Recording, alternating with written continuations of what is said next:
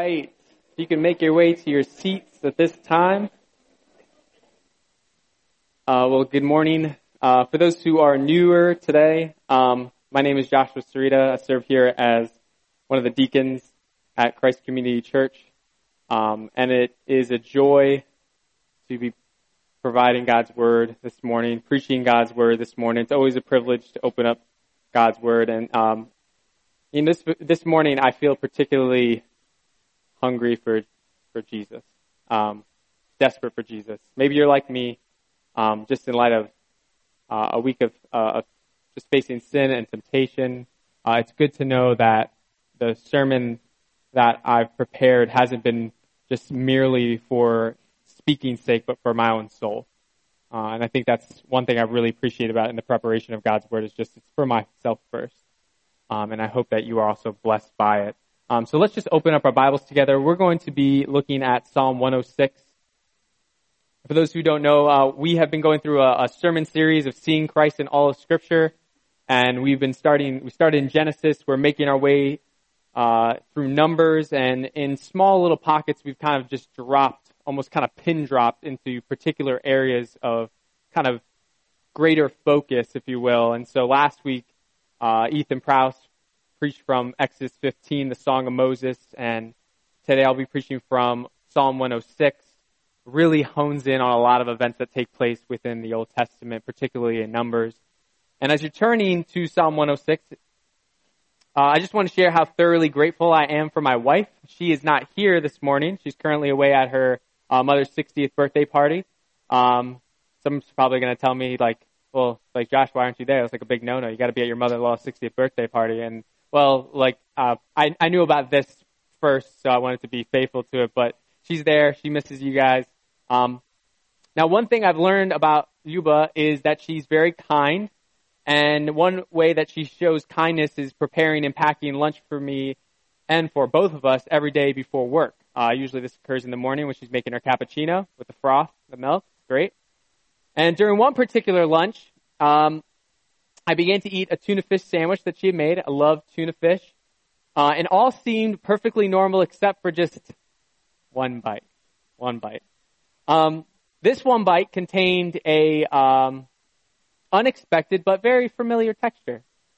And as I reached for my my mouth and my lips, I, I had the pleasure of pulling out a very, very long strand of hair. And I don't know if um, maybe hair and your food doesn't displease you. Maybe you see it as a weird thing that you enjoy. But in that moment, I know for me, I had absolutely no pleasure in eating, uh, regardless of whether it was my wife's hair or not. Um, I mean, I don't know if you have your respecters of hair are partial to hair, but I know, uh, regardless of what it is, uh, it's still hair. And so the perfectly good and whole sandwich that Luba had made would have quite honestly just gone to waste. But um, I, I realized that, you know, I'm hungry. You know, as a teacher, I walk around all day. I need to, I need nourishment. I need to be fed. Uh, and if not, then my students will see it. And so in light of my need and my, uh, need to fill my stomach, I was able, in fact, to finish it. Um, for that split second, I couldn't see past the offense on my taste buds, and yet I went in after. Okay, threw it away. It's gone.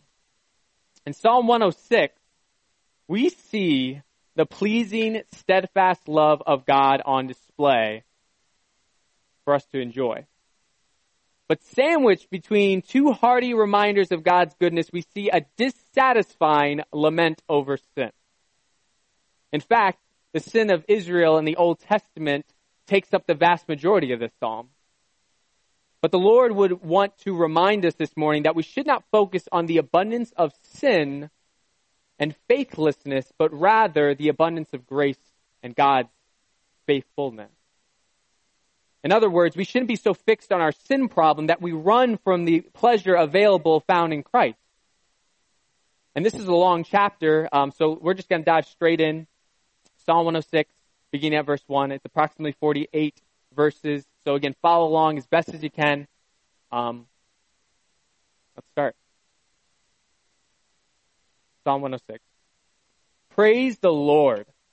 Oh, give thanks to the Lord, for he is good, for his steadfast love endures forever. Who can utter the mighty deeds of the Lord or declare his, all his praise? Blessed are they who observe justice and who do righteousness at all times. Remember me, O Lord, when you show favor to your people. Help me when you save them, that I may look upon the prosperity of your chosen ones, that I may rejoice in the gladness of your nation, that I may glory with your inheritance. Both we and our fathers have sinned. We have committed iniquity. We have done wickedness. Our fathers, when they were in Egypt, did not consider your wondrous works. They did not remember the abundance of your steadfast love, but rebelled by the sea, at the Red Sea. Yet he saved them for his namesake, that he might make known his mighty power. He rebuked the Red Sea and it became dry, and he led them through the deep as through a desert. So he saved them from the hand of the foe and redeemed them from the power of the enemy and the waters covered their adversaries. Not one was left. Then they believed his words. They sang his praise. But they soon forgot his works. They did not wait for his counsel, but they had a wanting craving in the wilderness and put God to the test in the desert. He gave them what they asked, but then sent a wasting disease among them. When men in the camp were jealous of Moses and Aaron, the Holy One of the Lord, the earth opened and swallowed up Dathan and covered up the company of Abiram.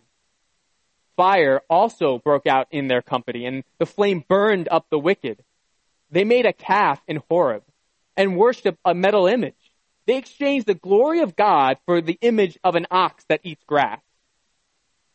They forgot God, their Savior, who had done great things in Egypt, wondrous works in the land of Ham, and awesome deeds by the Red Sea. Therefore he said he would destroy them. Had not Moses, his chosen one, stood in the breach before him to turn away his wrath from destroying them. Then they despised the pleasant land.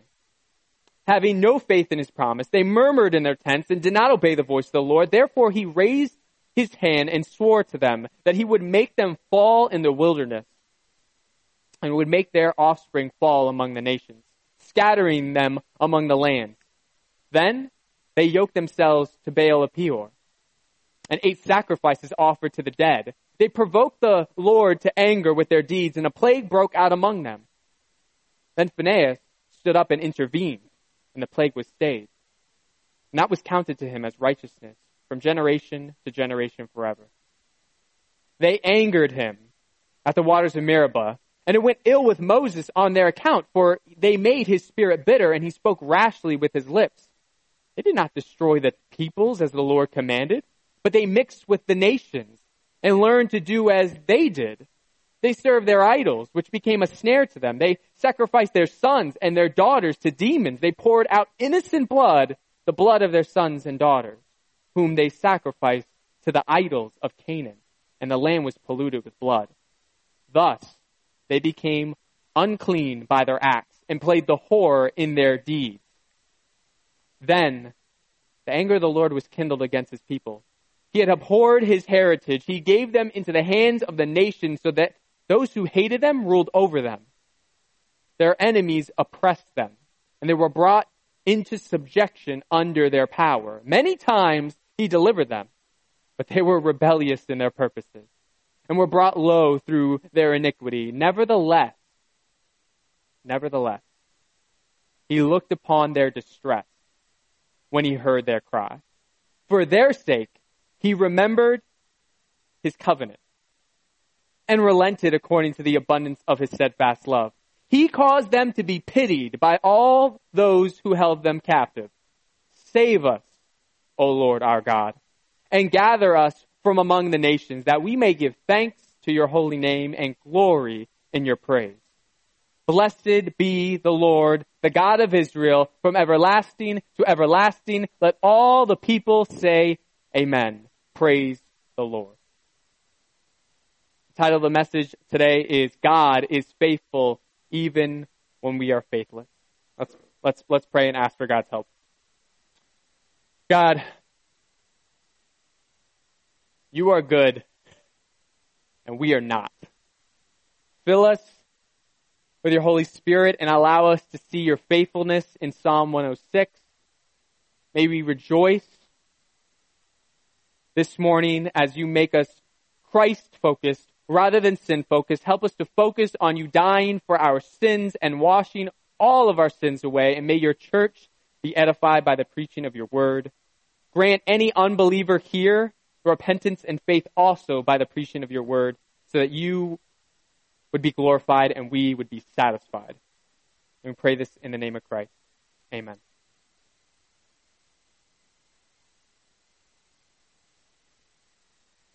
Just some context before we dive in. This uh, psalm is formerly known as a historical psalm. Essentially, just it contains a, a, a, a, large bit of history that takes place within the Old Testament. Again, many of these uh, events took place within the book of Numbers, often a book that we shy away from, but as we've seen in this series, uh, the Old Testament is not something to shy away from. It's not just an ancient literature made by man. It is inspired, was inspired by the Holy Spirit. And this particular psalm, this historical psalm, is a lament over the sin of Israel. And while the examples of sin flood this chapter, the steady, covenant keeping, faithful love of the Lord is what's most important here. As we heard from Ethan last week, just talking about God's Hesed, His steadfast love, you can count on it being there. And within the book of Psalms, we see this. We also just see this within the entirety of Scripture. You can't go through the Scriptures and see that the God of the Old Testament is any different than the God of the New Testament. It is one God, three persons. There is no distinction, as some might assume.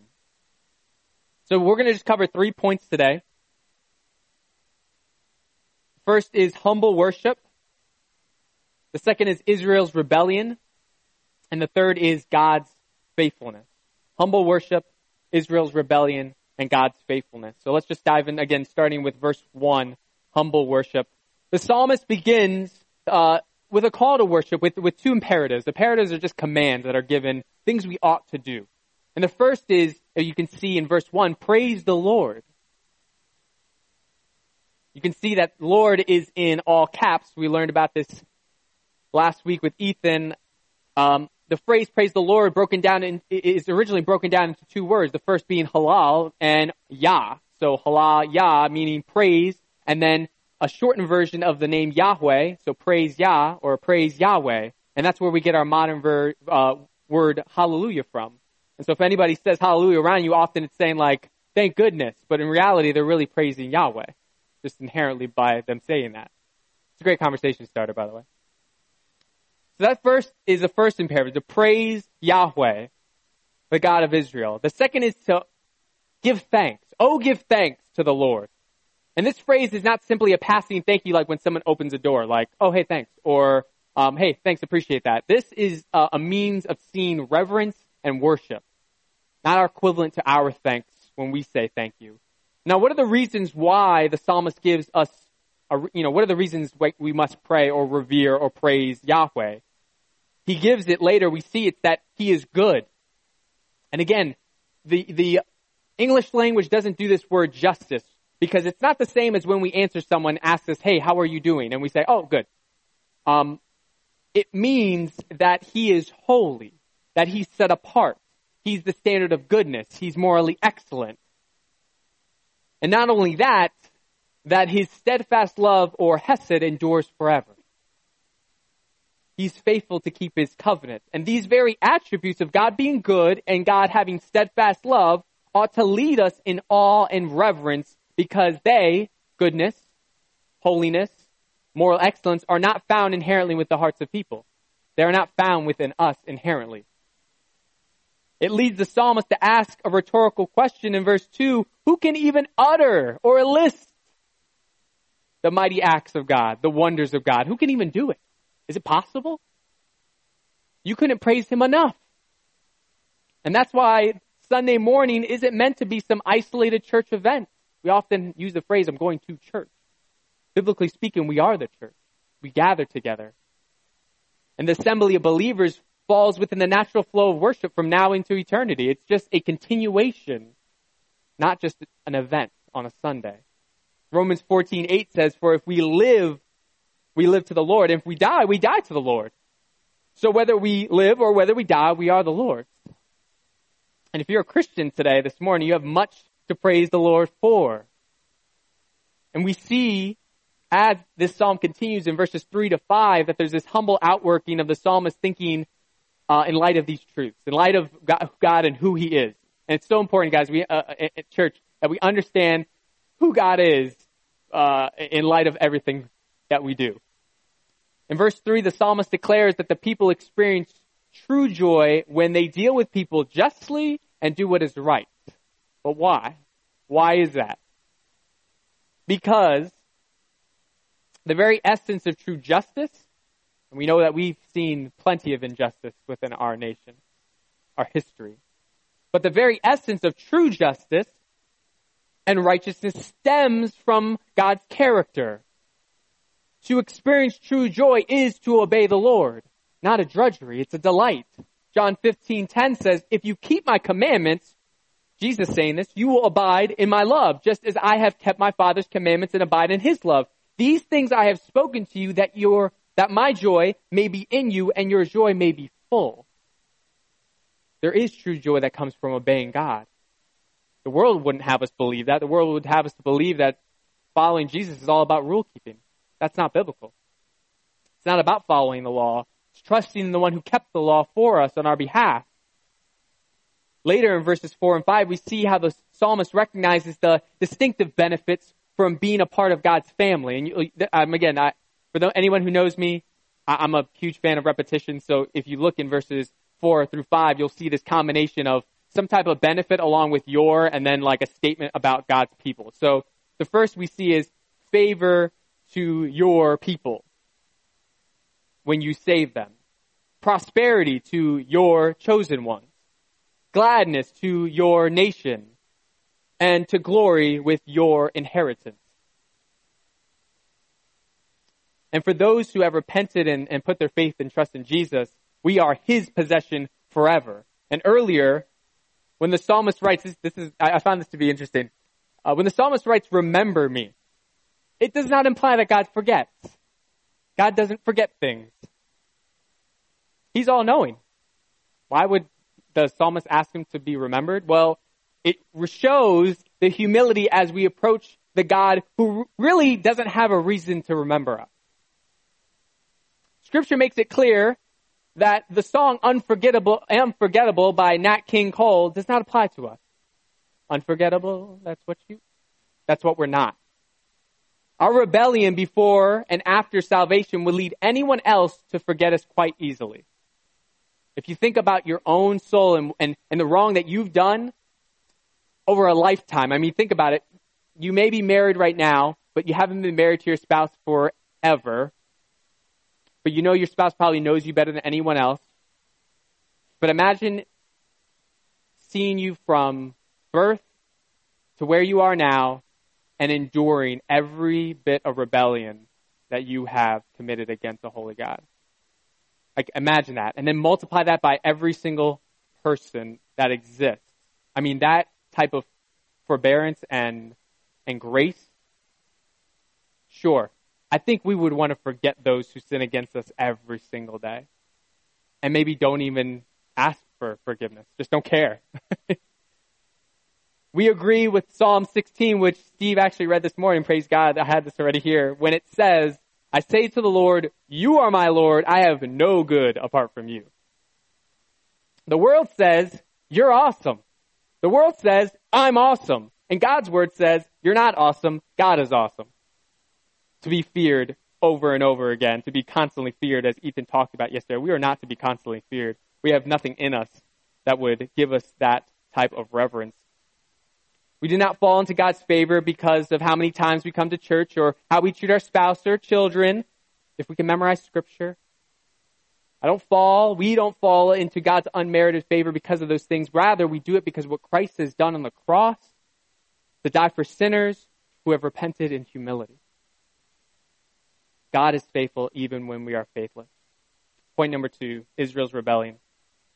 In light of initially seeing the humble worship of our good God, our good, holy God, we, we see how awful sin really is.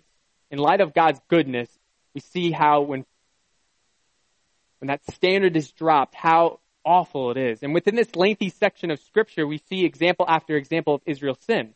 And a question to ask ourselves is, well, what's the kind of common denominator of this rebellion? What is the really the underpinning of all this stuff that they're doing against God? What's the big deal? The big deal is that they, and we can put ourselves in this category, we don't want to remove ourselves from this, that they, within their rebellion, disbelieve in God's goodness. And that leads to pride against the God of the universe and then independency. This is kind of classic Genesis 3. That they seize an opportunity to deny God's goodness and say, man, you know, when the serpent said, did God really say, sowing a seed of doubt, to be like, actually, I don't think God is actually that good to me. I think I can figure out how to do this on my own. I think I'm going to create my own standard of goodness and truth. That's the, that's the heart of men.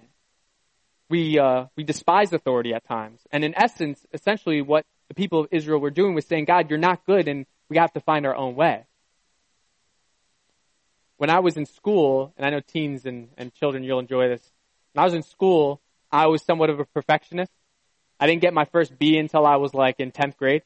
Okay, so I was like all this high flyer, I'm on top of things. I was very much a perfectionist. And sometimes uh, I would have to ask my dad for help. At the time, I was especially not as uh, technologically savvy. You know, he was a he was a, uh, kind of a master of Microsoft Word, 97. Um, he was 94, can't remember. Um, either way, it was great. Floppy disks were awesome. And so uh, sometimes I would have to ask my dad for help, but there were certain moments where when he would try to help me, I would go against him because I was convinced that he was trying to sabotage my assignment. And I would say things along the lines of, you're gonna mess it up, dad. No, no, no, no, don't do that. Don't, don't, don't, do, don't do that. Come on. Like, what are you doing? And he'd say like, Joshua, relax. Like, I'm going to help you. I'm going to, I'm trying to help you. And I'm like, no, like, let me just do it. Let me just do it. Let me, like, just move, move, move. And I would say things like that to my dad. Arrogant. Like, um, I was, I was, I was questioning my, uh, my, my dad being in favor or for me. I didn't think he was, I, I don't think, I didn't think he was actually doing things for my good. I thought he was trying to mess up and I was trying to keep it together. So I found my own way to do things. Have you ever said that in your heart to God? I know I have.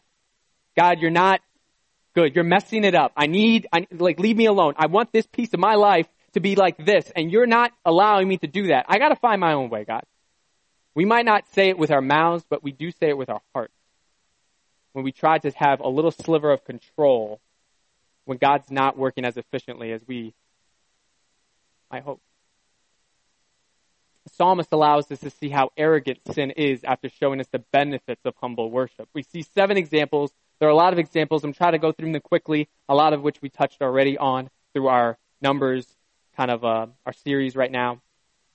So the first example is the Red Sea in verses 7 and 9. This is cross-reference to Exodus 14. And the problem that the people of Israel are facing was fear. Okay, so they just got out of Egypt, they're by the Red Sea, and after performing 10 plagues against the Egyptians, they start questioning Moses and saying like, you brought us out here to what? die? Like, what's wrong with you? We often look at the Old Testament and say, if I was there and I saw all those things, I would believe. These people clearly in scripture didn't. They doubted God even after performing 10 plagues against the Egyptians and, and removing them from this land in slavery. So that was, again, doubting the goodness of God, leading to unbelief and pride and saying, we, we, let's do something. Eventually, God did show himself to be powerful, and we, we read about that in the Psalm of Moses last week. The second example is the wilderness cravings at Kibroth Hattaavah, which is a cross-reference to Numbers 11 and 14, and they put God to the test. We learned about this when, when CB was preaching, how they were like, hey, we're sick and tired of all this manna. Let's get, let's get some meat. I want meat. Sick and tired of having to make all this stuff. And so he gave them plenty of meat. We learned millions of millions of pounds of meat, so much so that they got sick of it. Again, doubting God's goodness. Got to find a way. We've got to make something happen because God's not doing it. The third example, Dathan and Abiram, seen in verses 16 and 17. The problem was envy and jealousy as well as strife. And so uh, Dathan and Abiram. Uh, it's formerly known as Korah's rebellion. Uh, it's it's a group of about 250 people who rose up against Moses and Aaron, who were the appointed leaders at the time, and they were like, "Again, you're not getting it done. We're going to die out here. Okay? Yeah. So what? You're appointed by God. I don't care because I don't want to die. Not getting it done. You're not getting it done. We need to find our own way, doubting the goodness of God." The fourth example, the golden calf, the infamous golden calf, which is known not only by Christians, but in many cases just in pop culture. In verses 19 through 20, this is cross reference to Exodus 32. The problem that we have is this idolatry, literal, uh, literal image, metal image. And so the people are waiting for Moses to come down from the mountain, and again they say to themselves, we don't know what's become of this Moses. What happened to this guy? And so, in their doubting of God goodness, God's goodness and unbelief and pride, they decide to then create a metal image with the gold that was made with the people's jewelry. They exchanged the glory of God for a created thing. Romans 1. The fifth example is the, the spies from Canaan. In verses 25, 24 and 25, this cross reference to Numbers 14. Again, fear. They, they go to the promised land that was Again, promised by God. Promised by God. The God of the universe. And they look and they're like, we don't stand a chance. Yeah, like plagues, all that stuff. Yeah, we know you worked in mighty ways, God, but like these people were grasshoppers. We don't stand a chance. We're going to get slaughtered. We're going to get crushed. No chance. Doubting the goodness of God and just leading to their own independence. They like, we might as well just not go. We might as well just not go. We might as well just stay here. We have a better chance, probably. Sixth example is the Baal of Peor, uh, seen in verse 28. Cross reference to Numbers 25. Again, idolatry, food sacrifice to idols. And this happened when they were intermingling with the, the people of Moab. And so, you know, they think to themselves, hey, you know, what's the big deal? Connect with people who aren't a part of Israel? We know God told us not to, but you know, what what's a little intermixing? No big deal, right? We're just we're just going to be friends. Maybe acquaintances. God made that very clear because the temptation to turn away from the God of Israel to these false idols was was too much of a struggle for them. Again, doubting the goodness of God, that, that actually being separate from these people would be a good thing and they engage in, in idolatry and food sacrifice to idols. The final example is the waters of Meribah, seen in verses 32 to 33, cross reference to Numbers 20. And the problem is they're complaining, complaining. Again, wanting water, wishing we were back in Egypt to enjoy water. The irony that they rather have comfort as slaves and rather than a lack of water with freedom. Does it make sense to want to be a comfortable slave? Isn't that not the essence of an oxymoron? Moses disobediently then strikes the rock in fear. He people pleases. He's feeling the pressure. Again, maybe he's also doubting the goodness of God because like, yeah, these people need water. I got to do something about it. Boom, hits the rock. And water gushes, but then eventually consequences ensue. Doubting the goodness of God. He's not sufficient. Later in verses 34 to 43, we kind of just see a general pattern of rebellion. We even see in verse 37 a sacrificing their own children to false gods of Canaan. Sacrificing children. This is like, I mean, you, I mean, like you think about sin is ugly, and when given the opportunity to doubt the goodness of God in unbelief and leading to independence, the heinous type of things that can take place within the human heart. Blood was spilled. In verse 39, there's really only one way to describe what the people of Israel have been doing, and it's compared to committing blatant adultery or even prostitution, spiritual prostitution. That's what it's compared to. You can read it for yourself. It's right there. Played the horror in their deeds. And I don't think that language probably even does it justice in the English.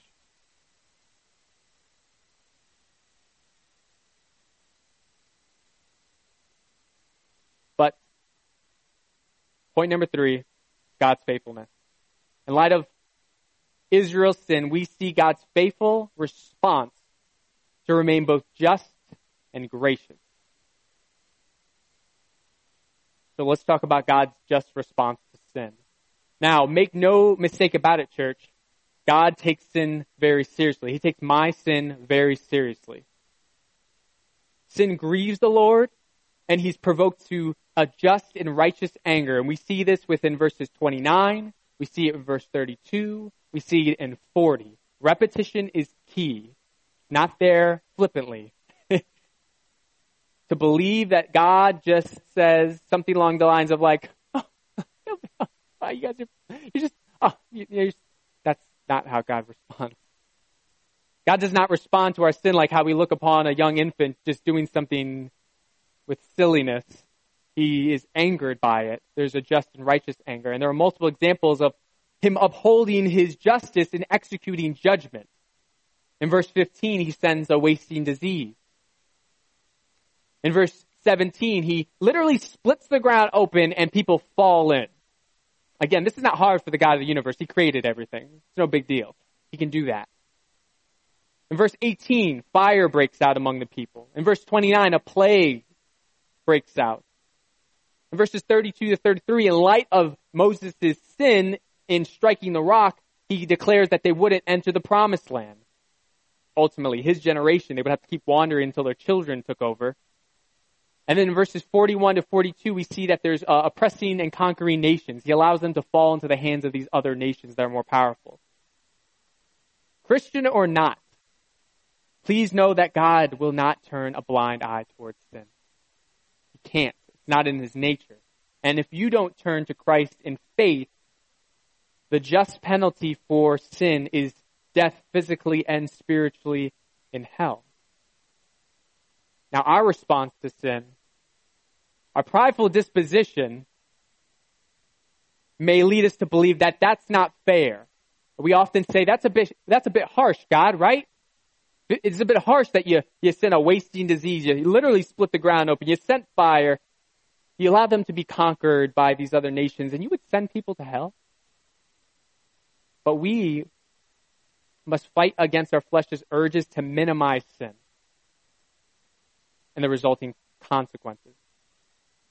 That's our tendencies. When we look upon someone, how could a, how could a, a quote, loving God send people to hell? Well, it's in his nature to uphold justice. And we have low views of sin often, thinking it's no big deal. If you think about this for a second, if you lie to maybe one of your children, they may or may not find out. If you lie to your spouse and they find out, big problem. If you lie to your boss, you may get fired. If you lie to the government, you may be incarcerated. How much more is the authority of God to be sinned against Him and the standard to be held to? Infinitely. It's, it's, not, it's not the offense, it's, it's whom we offend. It's not the offense, it's whom we offend. And that's why God takes sin very seriously, because it's against His very nature. God's discipline of His children is important as a teacher in a middle school, I, I, you know, I just, I face a daily dose of flat out rebellion. I'm a middle school teacher, okay? So if you know yourself where you were at middle school or you're a middle schooler right now, um, you know that middle schoolers and teenagers, you know, they kind of like get into that phase where I'm going to see like, I'm not a kid anymore. I'm kind of trying to be like an adult and I think I'm kind of cool.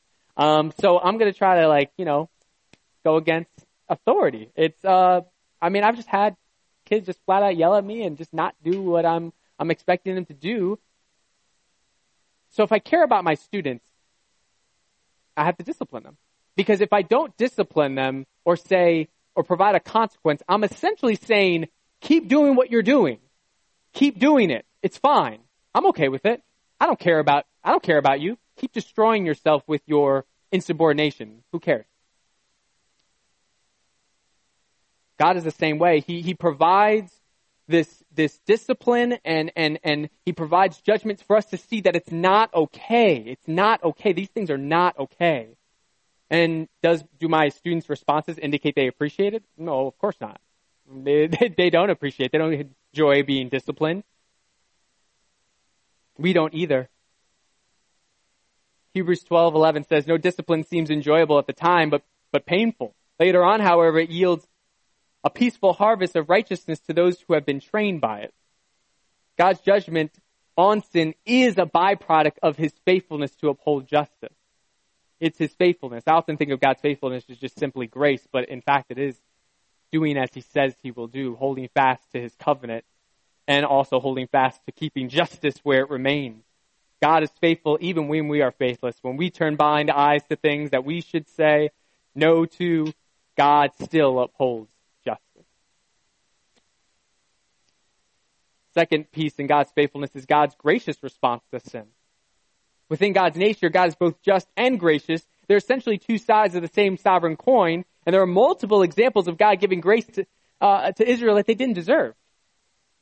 Okay, so again, if you feel free to look back, verses 8 to 10, it says that yet he saved them for his name's sake. Verse 43, many times he delivered them. 44, he looked upon their distress. 45, he remembered his covenant. 46, he caused them to be pitied.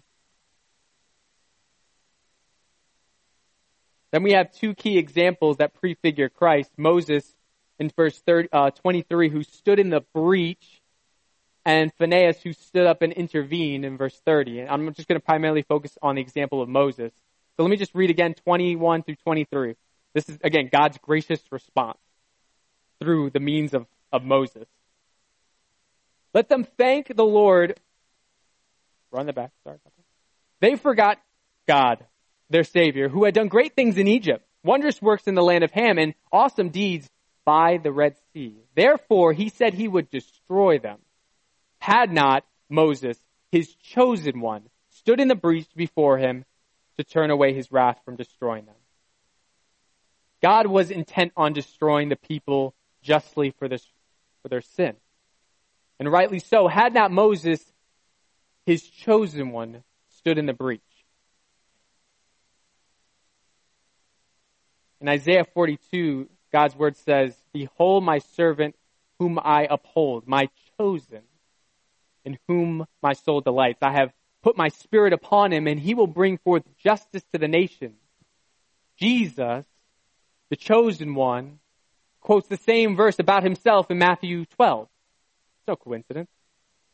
Jesus, the chosen one, entered his own wilderness led by the Spirit, just as the people, uh, people of Israel did. And you're going to love this, guys. This, this is so awesome. This is so cool. Awesome. Jesus is awesome. Jesus was tempted with pleasure and comfort from food. Where Israel failed, Jesus succeeded. He was tempted with worldly power and control. Where Israel failed, Jesus succeeded. He was tempted to put his father to the test. Where Israel failed, Jesus succeeded.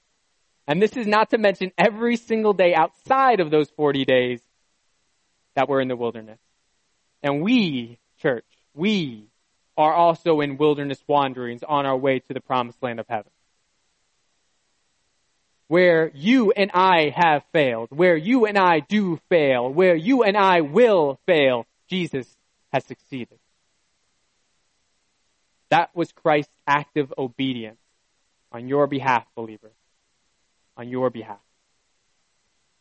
God is faithful even when we, when we are faithless. Jesus, the chosen one, also endured the cross. He stood in the breach, the gap between us and the just wrath each of us deserves in hell. He became sin and was forsaken on the cross. Jesus didn't just turn away the wrath of God, he absorbed the full wrath of God on the cross.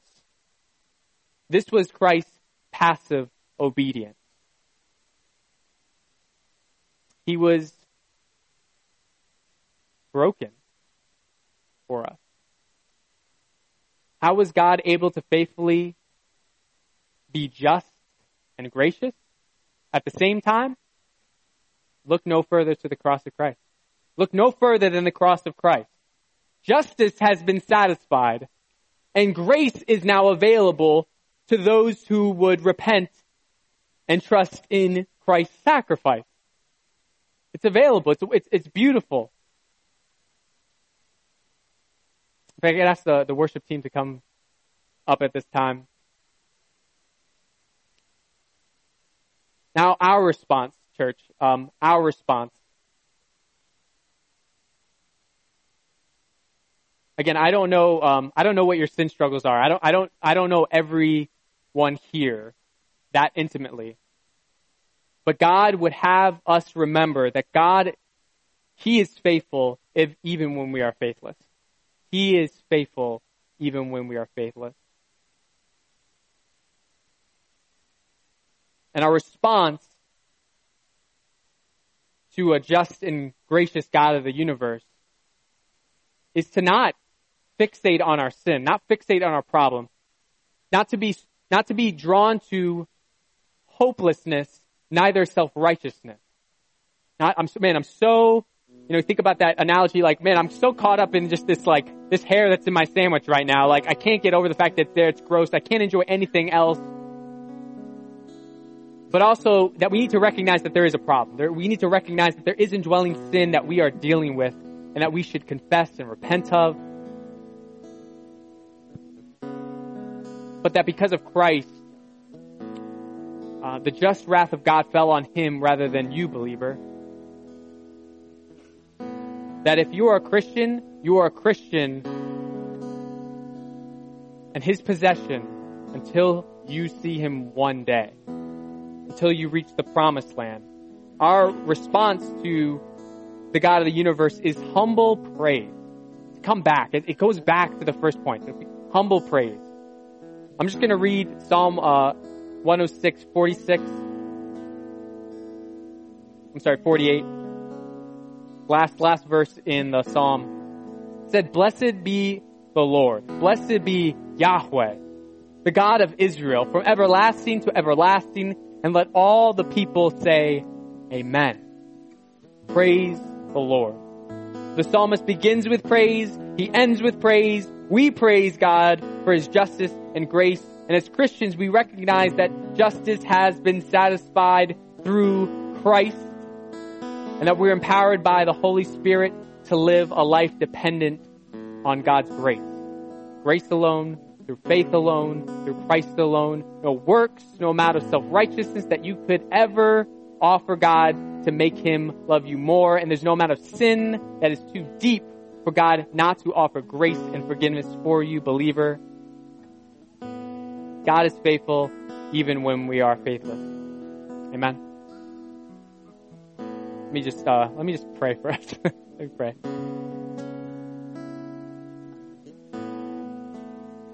God, I thank you for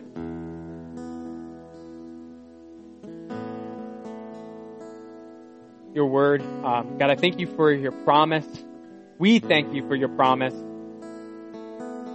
God, it's so easy for us to listen to your word and not be affected by its truth.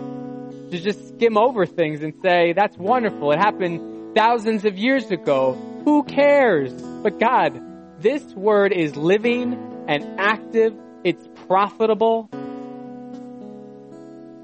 And allows us to see our need for you in light of ourselves, God, but so much so that you would send Jesus to die for sinners. We don't deserve it, God. That's why it's great. God, I pray for anyone here who isn't a Christian, those who would say, no,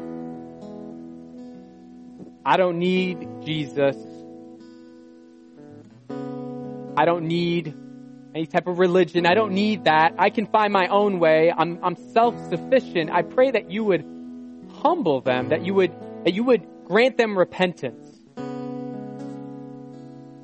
God, we know it's not going to be because of circumstance that, uh, that, that causes us to repent. It's, it's, it's by your grace alone. It's through your Holy Spirit alone that, that allows people to see they need you. So we maybe not get caught up in any way, especially for those who aren't Christians, in, in wake up calls and, and things that are eventually going to keep our attention because it didn't work for the people of Israel because their problem was unbelief, not circumstance. So God, allow us all, including non-believer, believer alike, to see that we are, we, we need you, God. We, we desperately need you, Christ alone, through faith alone, grace alone. Uh, I pray this in the name of Christ. Amen. Amen.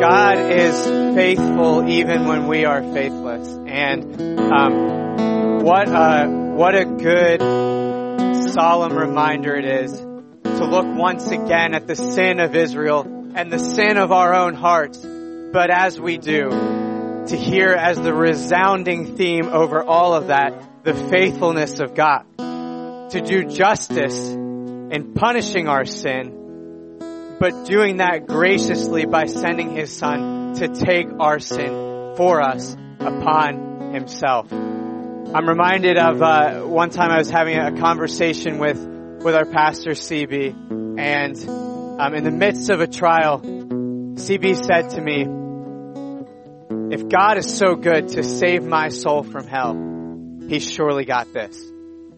Church, I don't know what it is that you will face this week if God is so good to save your soul from hell, and He is, He's got whatever it is that you face. You can trust Him. You can walk out of here in joy because His faithfulness is greater than our sin. It's greater than our faithfulness. Our sins are many, but His mercy is more. Let us walk out from here in joy, brothers and sisters in Christ. Amen.